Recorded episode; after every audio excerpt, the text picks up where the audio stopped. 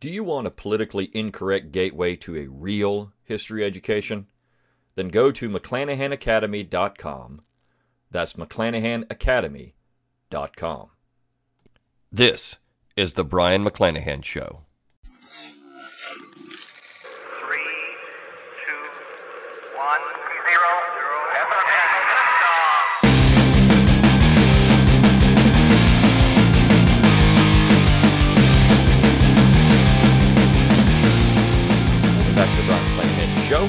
Episode 130. Glad to have you back on the program. Glad to be here. Took a little week off, and I'm glad to be back behind the microphone. So before we get started, just want to remind you of all the regular stuff. If you like this podcast, please share it around on social media. You can find me on social media on Facebook at Brion McClanahan, on Twitter at Brion McClanahan, and of course on YouTube. You can subscribe to my YouTube page. Just go out and look for Brion McClanahan. If you don't want to go out and search for all those things, you can go to my webpage, brionmcclanahan.com and you'll find all my social media buttons at the top of the page. Click on those, and it'll take you right to them. Also, when you're on my webpage, you can go give me an email address, and I'll give you a free ebook, Forgotten Founders in American History, and also a free audiobook of the same title read by yours truly. And you'll get an email from me every now and then. Also, just want to remind you that I do have, if you have not spent out all of your dough on Black Friday, I have my McClanahan Academy, and my deals on that will run through the end of December. So you can get my course on secession, which is timely because it seems like every day I'm getting another email about secession in one way or another. You can get that class for 25 bucks right now. It's a steal of a deal, and you can also get my course on Hamilton and my uh, which covers my book how alexander hamilton screwed up america. You can get that class for half off 36 bucks right now. So quite a deal going out to brionmcclanahan.com or you can go to mcclanahanacademy.com uh, that's the way to find the mcclanahan academy. And uh, subscribe and get those classes. It's again through the end of december you've got the deal uh, that gives you a little bit off on the secession course and half off on the hamilton course uh, okay, so um, I want to talk about a an article that was sent to me over my break, and uh, several times, in fact, and it it's uh, from a Mises from from actually Mises.org, and a lot of people sent this to me saying they're surprised about this article, and so I'm going to cover some of the things in it today, and it very gently refute some of these things because uh, I, the the article was written uh, by. Um, uh, a podcaster, Chris uh, Chris Calton, and I actually like his his uh, podcast. It's uh, it's good. His his format is good. His presentation is good. I think it's it's well produced, uh, and so I, I, think it's an interesting podcast. Uh, but of course, this topic has raised a lot of discussion. In fact, if you go to the to the uh, page where he wrote a further explanation of his position, you can see it's been commented on well over a hundred times. And so it's received a lot of discussion. And so I was asked to comment on it. And I will. I think that uh, it's an important discussion to have. And I think he gets a few things wrong in his particular. Uh, in his in his in his uh, discussion here and and uh, his further explanation, and I, some things need to be corrected. And so, first and foremost, first of all, the title of the piece is "Did Tariffs Really Cause the American Civil War?" Now, I'm going to say this from the beginning. Uh, I'm going to correct correct some of the errors in this little piece. Number one, but number two, to say that tariffs, just tariffs, singularly, is an issue here, I think is oversimplistic. Um, no one, well, I can't say no one. There are some people that go out and say simply tariffs caused the war. Uh, but that is an overly simplistic look at a larger issue. The issue is political economy. And so, for example, if you go back and look at Eugene Genovese's one of his early books, before he, uh, this is when he was still Eugene Genovese, the Marxist. Uh, Eugene Genovese uh, wrote a book entitled The Political Economy of Slavery. And the idea of that particular book, if you go back and look at it, I'm not sure if Mr. Calton has ever read that book. Um, but he discusses that you know slavery was part and parcel of the political economy of the South, and so when you look at slavery or you look at tariffs or all these other things, they're they're they're a component of a bigger issue in the United States from the founding period up until 1860 and 61 when secession actually took place, and that is a battle over political economy. And I'm gonna I'm actually gonna point something out that's gonna I think conclusively prove this from a document from 1861. Mr. Calton likes to show documents, and he, he points out the secession documents. But there's often a document that's missed in this particular process, and I'm going to talk about it. it. it. wasn't a secession document. It came out uh, in the spring of 1861 after the Confederate government uh, had uh, been formed and, and uh, they were uh, instituting policy. Something had, had been produced by that government, which I think conclusively proves that there was a larger picture at stake here. And I'm going to talk about that because I think he misses this over and over again the larger picture. So it's political economy, not tariffs themselves. That's a simplistic way of reducing something which is much larger that we don't need to do. The other thing, of course, is power politics. Why would political economy be important? Because of political power. And I think Michael Holt has shown this conclusively through his work, The Political Crisis of the 1850s, that all of these issues, all of these issues, you can take tariffs, you could take slavery, you could take uh, internal improvements, which is part of political economy, you could take banking. All of these issues are part of a much larger subject, which is political power. And again, I'm going to talk about that one document from 1861 that I think does a nice job explaining that.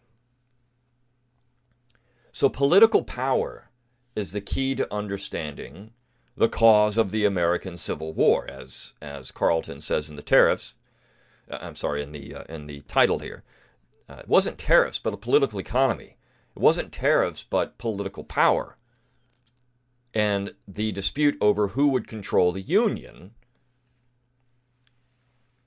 that led to the quote unquote American Civil War, which it wasn't really a civil war. Again, from the beginning, his title is always is also uh, incorrect. There was no civil war here. You could say there might have been a civil war in certain parts of the United States, but this is not a war over the control of the central authority uh, at all. That's a civil war. This is a war for Southern independence.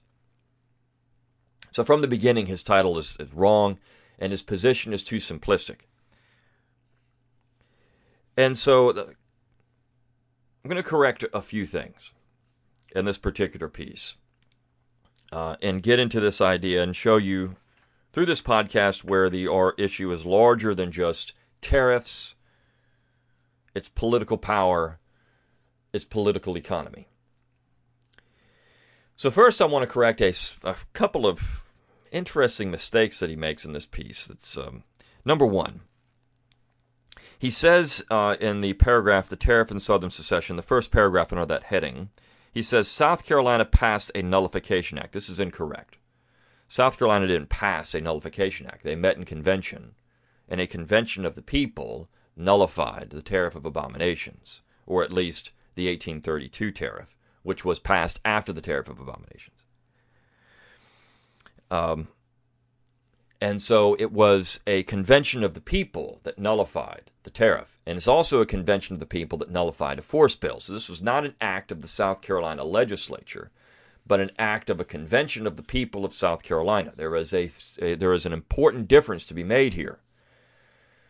Because what South Carolina had decided is that only the people of the state could then do this type of act, that a legislature could not. It had to be the voice of the people, and so conventions were used. So this is always uh, something that people get incorrect. It was a convention of the people of the state of South Carolina that nullified the tariff.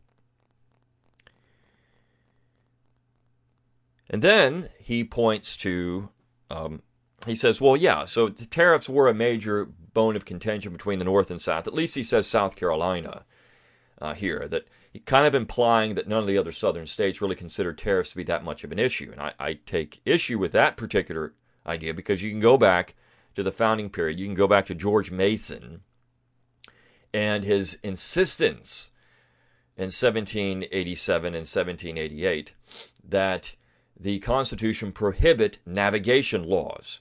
What are navigation laws? They're tariffs. And why did he want those to be prohibited?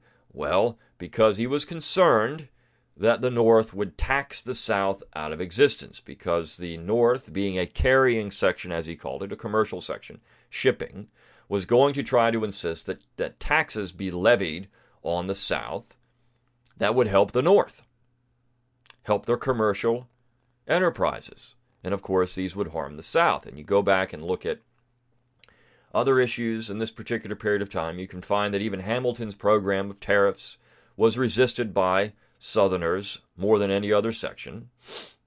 We do find that tariffs were an issue, and I've talked about this in, in another podcast. You know, tariffs as an issue in American history. Uh, tariffs had been an issue north and south for several reasons. In fact, even some in the north didn't like tariffs. Daniel Webster himself had thought that tariffs, protective tariffs, were unconstitutional in 1812. And there was a uh, when when the embargo acts were passed, and of course Virginians had resisted the idea that protective measures were in some way constitutional. So, uh, this is an issue that had been around for a long time, from the founding period forward. And so, so to say that South Carolina was simply taking a position that was unique in 1832 is ignoring a large swath of American history. But then he says, look, Calhoun was actually opening the, the door to what he really meant in a letter that he wrote to Virgil Maxcy in 1830. this was two years after the passage of the Tariff of Abominations and also after Calhoun had written the South Carolina Exposition in protest.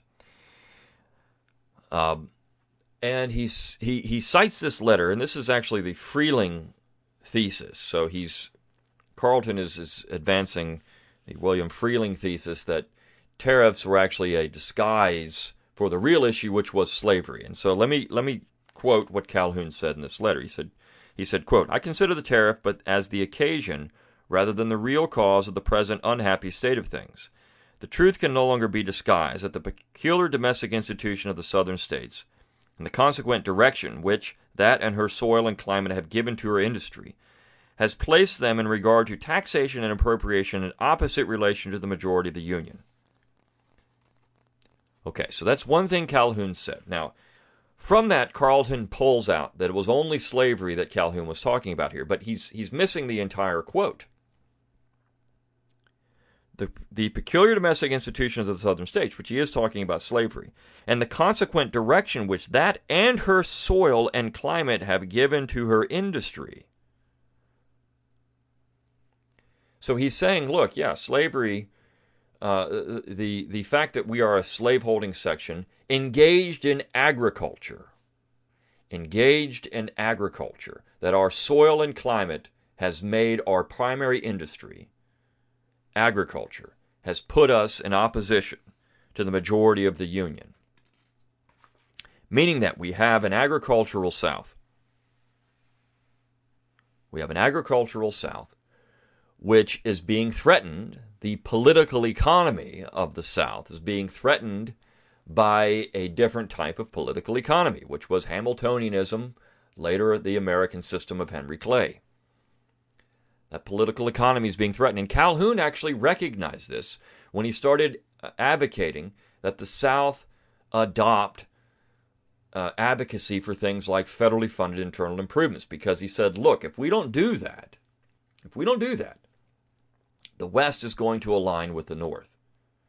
Because we're talking about now that they would be naturally sympathetic to the South because they're an agricultural section. But we are opposing federally funded internal improvements on constitutional grounds, no doubt. We're opposing those. But ultimately, that's going to drive a wedge between the agricultural sections, and it's going to move this agricultural West into an alliance with an industrializing commercial North. And that is going to split what is a natural alliance of agricultural interests, meaning political economy. Even though they were not slaveholding states, Calhoun's position was we need to adopt one thing that will that that the one thing which was uh, federally funded internal improvements, which is what the West wanted, the one thing that will keep them in our pocket.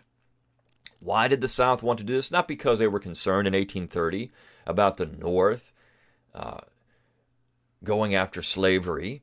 There was no, I mean, look, we had we had the 1820 Missouri Compromise, But as everyone recognized at the time, the reason that slavery became an issue in Missouri is because the North was concerned about its own welfare and well being in the Union.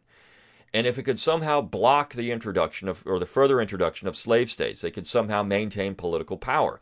This is very clear with the Hartford Convention of 1815, when the uh, Hartford Convention in Hartford, Connecticut, this convention of northern states, delegates from northern states, got together and said, you know what we need to do? We need to make it to where no new states are admitted to the Union, or at least it's very, very difficult.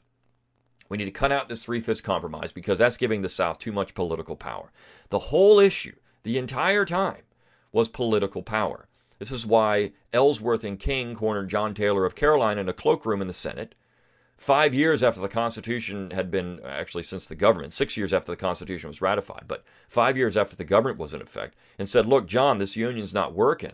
We need out. The North needs to leave. Why? Because they could see that political economy, this north south split over political economy was going to render the North a minority section. Now, ultimately, the North became the majority section, so the South and its political economy was threatened. This is why Genovese also considered the South to be important as the one section, the one, the one place that offered a lasting critique of Northern industrial capitalism. Not because these people were socialists, and that's another thing Calton gets wrong. Uh, he did a podcast on uh, Fitzhugh's uh, Southern sociology, uh, or sociology of the South, where he uh, talks about uh, quote unquote so, so, socialism, excuse me, and how the Southerners were just socialists. It was a, and, and he uses, of course, Fitzhugh uses that term, but he, he's not understanding the entirety of that particular position. Uh, and this is why, you know, Calhoun has been called the Marx of the master class and all these other things. So, but it was this agrarian critique of northern industrial capitalism. And when you get to labor, which is what they're talking about, and what, which type of labor is better. And so, I mean, that's, that's a whole nother debate between North and South. But still, it was tied into this idea of political power.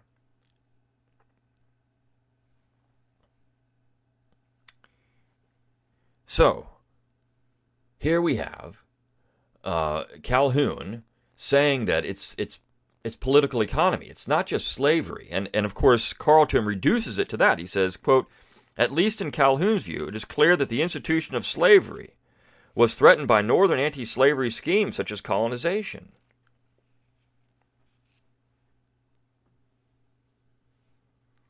Uh, no, he's not saying that th- slavery is threatened by colonization.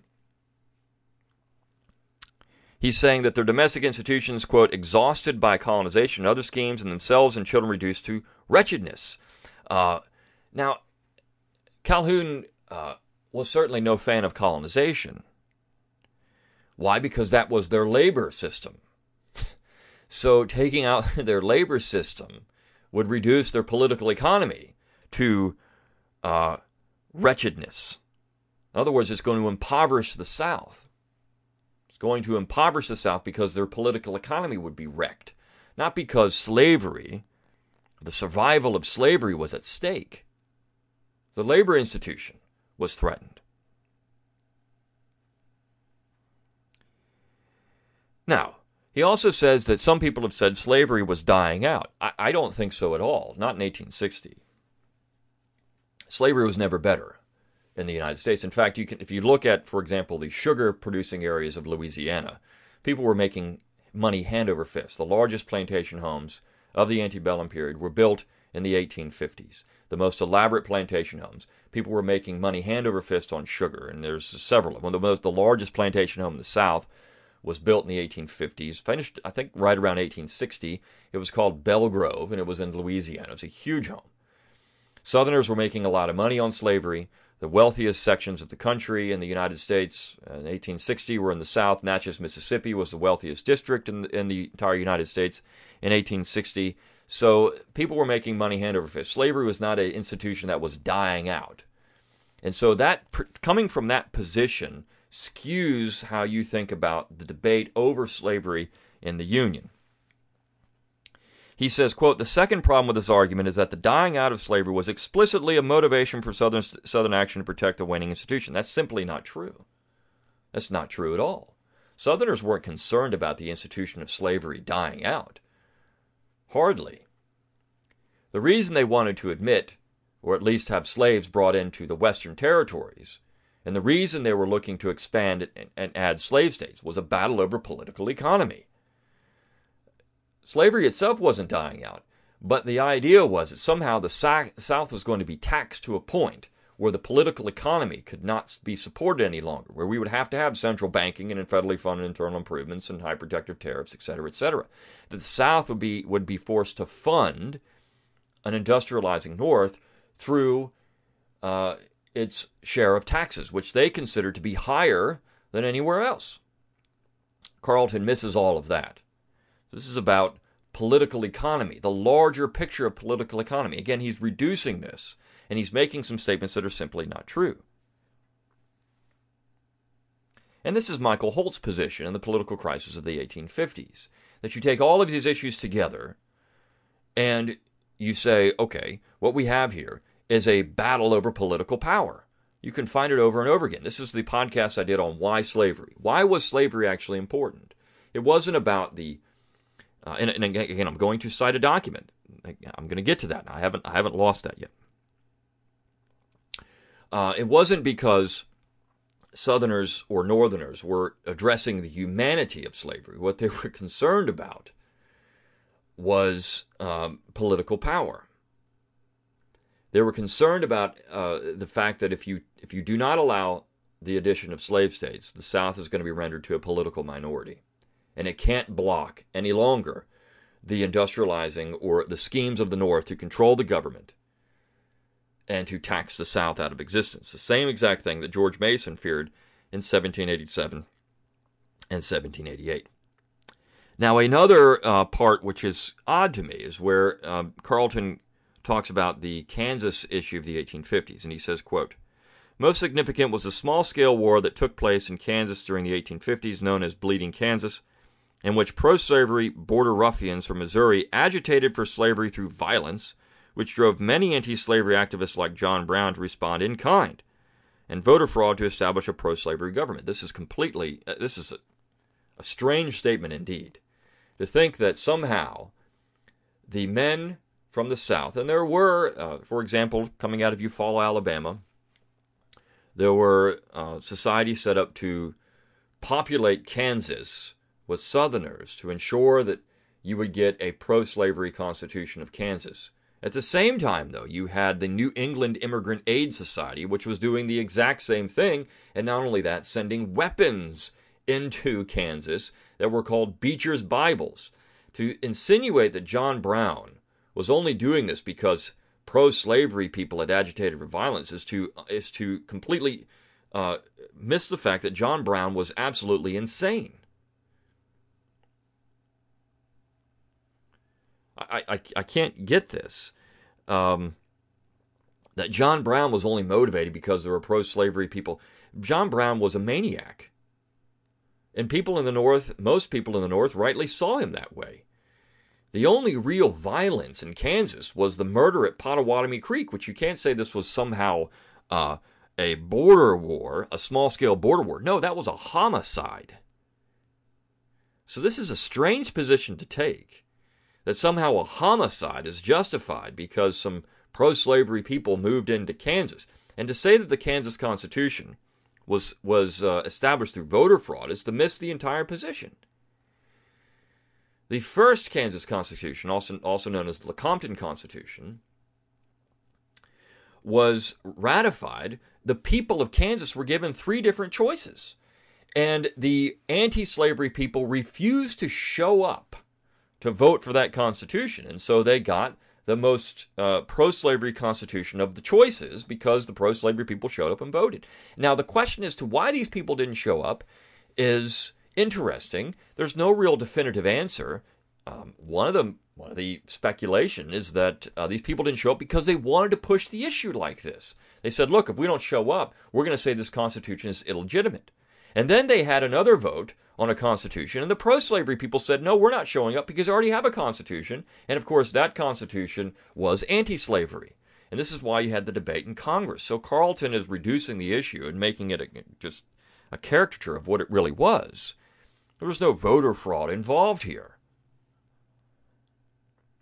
He also says that uh, he also portrays Brown and others as anti slavery guerrillas. That's a, where is the uh, where is the homicidal maniac John Brown, which is what he really was. I mean, even when John Brown went into Harper's Ferry, the first person he killed was an African American, uh, and no slaves came to his aid. John Brown was a homicidal maniac. Nothing but. And so it's curious that Calton seems to have this affinity for John Brown. I think that's a very dangerous position to take.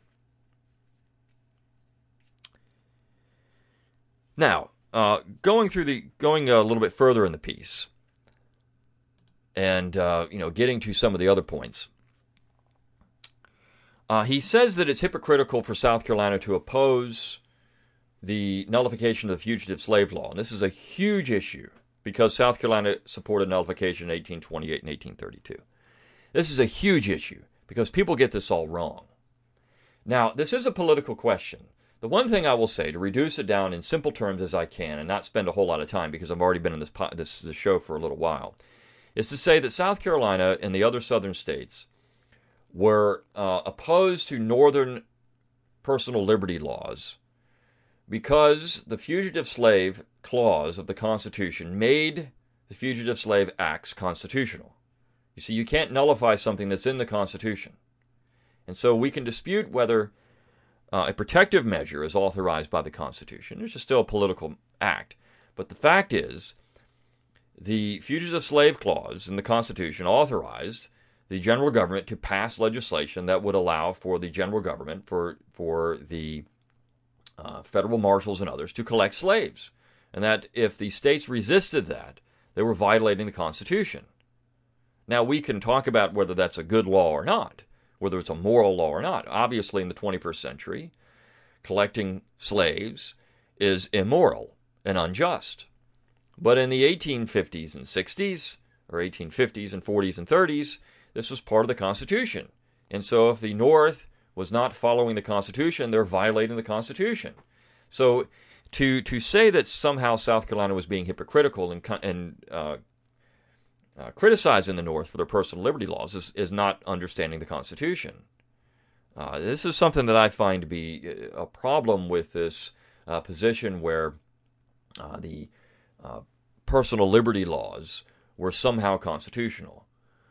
Um, now, we can talk about commandeering. Should the states be required to use their own resources to acquire fugitive slaves? We can say that, well, I mean, uh, that is not constitutional.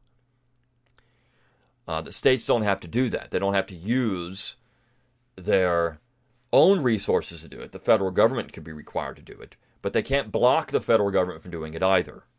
And that is an issue. So I could do a whole other podcast just on that particular issue. But I want to get into this document that I mentioned that uh, I think proves in many ways the exact opposite of what Calton is talking about. Now, this particular document was published by the Committee of on uh, Foreign Affairs, and that would be the Confederate Committee on Foreign Affairs in May of 1861. And so this particular document, it's it's, it's quite long, but they get into um, what the major issues were between the North and South. And this document was, enti- was intended to be a an explanation of the differences between North and South for the world to see. This was going out to foreign governments. Um, and so at the beginning, uh, this, this document was actually written by Robert Barnwell Rhett. So at the beginning, Rhett says the contest between the Confederate and the United States is not merely a contest of war. Wars too often determine nothing. But which nation is the strongest or bravest? The, this contest is a contest for constitutional government, in which the interests of all mankind are concerned. The real issue, he says, involved in the relations between the North and the South of the American states is the great principle of self government. Shall a dominant party of the North rule the South, or shall the people of the South rule themselves? This is the great matter in the controversy. And he goes on, whilst the North, the stronger section of the Union, was not united in using its power in Congress, the Southern people tolerated the Union with them. Although a sectional minority, they were not necessarily ruled by the majority section. However despotic were its principles until that section became united in the use of its sectional power. Again, political power. That union was affected in the late presidential election. On the fiscal operations of the government and the laying and the expenditure of the taxes, they were previously not sufficiently united completely to rule the South. The party weight of the South and the ability and skill of its public men kept them at bay, whilst the people of the Northwest, being like the people of the South, an agricultural people, were generally opposed to the protective tariff policy, the grand sectionalizing instrumentality of the North. So here we have an explanation of political economy. They were allies of the South to defeat this policy. Hence, it has been only particularly and occasionally successful to make it complete and to render the North omnipotent to rule the South, the division in the North must be healed. To accomplish this object and to sectionalize the North, the agitation concerning African slavery in the South was commenced. This institution was purely sectional, belonging to the South. Antagonism to it in the North must also be sectional. The, uh, agitation would unite the South against the North as much as it united the North against the South but the North, being the stronger section, would gain power by the agitation. So, again, what Rhett is explaining here is something that had been going on since the 1820s, as I mentioned with the Hartford Convention. To bring up the slavery question was to mask the real issue, which was political power. Accordingly, after the overthrow of the tariff of 1828 by the resistance of South Carolina in 1833, the agitation concerning the institution of African slavery in the South was immediately commenced in the Congress of the United States. It was taken up by the legislatures of the northern states, and upon one pretext or another, in and out of Congress, it has been pursued from that day to the fall of 1860, when it ended in the election of a president and vice president of the United States by purely sectional support. The great end was at last obtained of a united North to rule the South. The first fruit the sectional despotism thus elected produced was the tariff lately passed by the Congress of the United States. By this tariff, the protective policy is renewed in its most odious and oppressive forms, and the agricultural states are made tributaries to the manufacturing states. This is entirely true. He's talking about what happened after the South essentially left the Union, that the North passed this very high protective measure. By this tariff, I'm sorry, I just said that, has revived the system of specific duties by which the cheaper an article becomes from the progress of art or the superior skill of foreign manufacturers, the higher is the relative tax it imposes.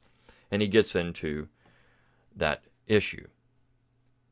He says this tariff illustrates the oppressive policy of the North towards the South and abounds in high taxation by specific duties. It is war on the foreign commerce of the country, in which the Southern people are chiefly interested. Exclusively an agricultural people, it is their policy to purchase the manufactured commodities they need in the cheapest markets. These are amongst the nations of Europe, which consumed five sixths of the agricultural products of the South. The late tariff passed by the Congress of the United States was designed to force the Southern people, by prohibitory duties, to consume the dearer manufactured commodities of the North instead of the cheaper commodities of European nations. What is this but robbery? Does it not take from one citizen or section and give to another? The foreign trade of the United States has always been carried on by our agricultural productions. Our exports are the basis of imports of the United States. Upon what principle of justice or the, uh, of the Constitution have the people of the North intervened between us and our natural customers and forced us by the use of the federal government to consume their products? Shall we not have the right to deal directly with those who consume our agricultural productions and who in return can supply us with their cheaper manufactured commodities? Etc., etc., etc. And he goes on and says the tariff alone would have been the ample cause for a separation of the Southern from the Northern. The, the reign of sectional oppression and tyranny anticipated by the seceding states is fully inaugurated at Washington by the passage of this act.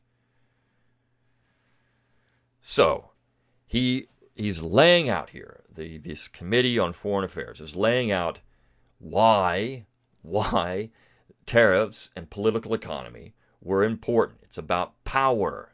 It had always been about power. It had always been about one section reaping the benefits from another. And he mentions slavery and he says, yeah, slavery is an issue, sure. But why? Because it's masking the real issue, which is political power.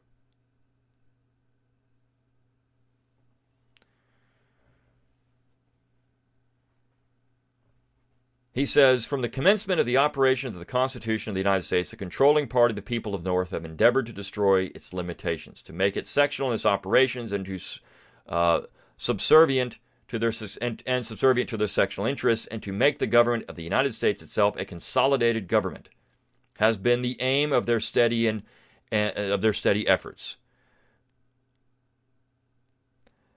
By the necessities of nature, their industry must be engaged in navigation, commerce, or manufactures. Among the first laws they obtained from Congress were laws granting them bounties in their fisheries, by which an annual tribute has been obtained by their fishermen from the Treasury of the United States from 1789 to this day.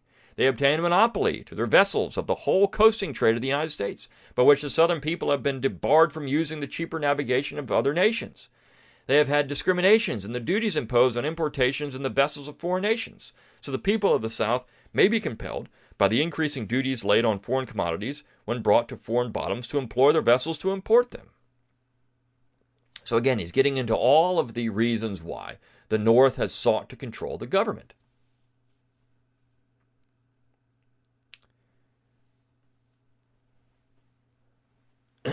He goes on to say the states composing the Confederate States needed no development of the nature of the consolidated government established by Washington by the late presidential election to satisfy them of its despotic tendencies.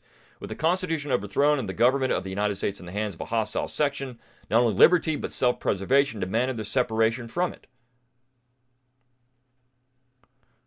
So, the, the idea that somehow economics were not at the heart of this particular issue is to disguise. So you can say, yeah, well, the secession documents say the secession documents say they're they're uh, they're concerned about the institution of slavery. Well, why? Yeah, I mean they're they're making a point in these secession documents. South Carolina, Mississippi, others, Alabama. Certainly, they're saying, uh, well, yeah, I mean, you know, the the North is hostile to the institution of slavery. Why was the North hostile to the institution of slavery? Why had the North done this? Why slavery? Why had this been an issue since 1820?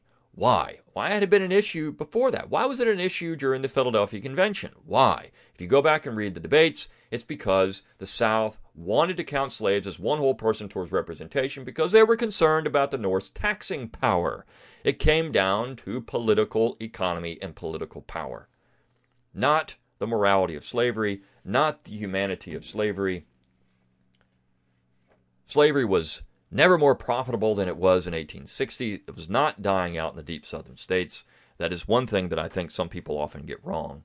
It might have been dying out in places like Virginia, uh, but uh, they were making money in the South on it. So they weren't really concerned about slavery per se, even if it was confined to the South. They were still going to make a lot of money. But the issue is they were concerned about what the effect of a unified North in taxing and control of the government would do to the South ultimately they could say, well, they could abolish slavery. Lincoln never said he was going to do that. No one ever said they were going to do that. Uh, and so th- that was not really an issue. In fact, the South Carolina document says it is true that they've, they've said they're not going to do this. But when you look at what the North was doing, uh, in terms of political power. That was the real issue. So it's about power, it's about political economy. Tariffs is too simplistic to say, oh, it's about tariffs. It's way too simplistic. And I think that's the major problem I have with this particular piece. Uh, and it's cherry picking some things that you need to have further context and also, uh, you know, the larger picture at hand here. So I hope this particular podcast, and again, I said very gently, I want to very gently refute this. I like Mises is a great institution. Uh, they do a lot of good work, and so this is not uh, something that um, you know. I want to make a point that uh, I think Mr. Calton gets some things wrong here um, that need to be corrected. Uh, and of course, this has stimulated a lot of debate, which I think was the point. I mean, anytime you can have a conversation, that's an that's an important thing. It's not that, uh, and like I said, I think his podcast is, is put together. His historical controversies con- podcast is uh, is nicely produced and and very slick, but he gets some things wrong here that needed to be corrected. I'll see you next time on the Brion McClanahan Show.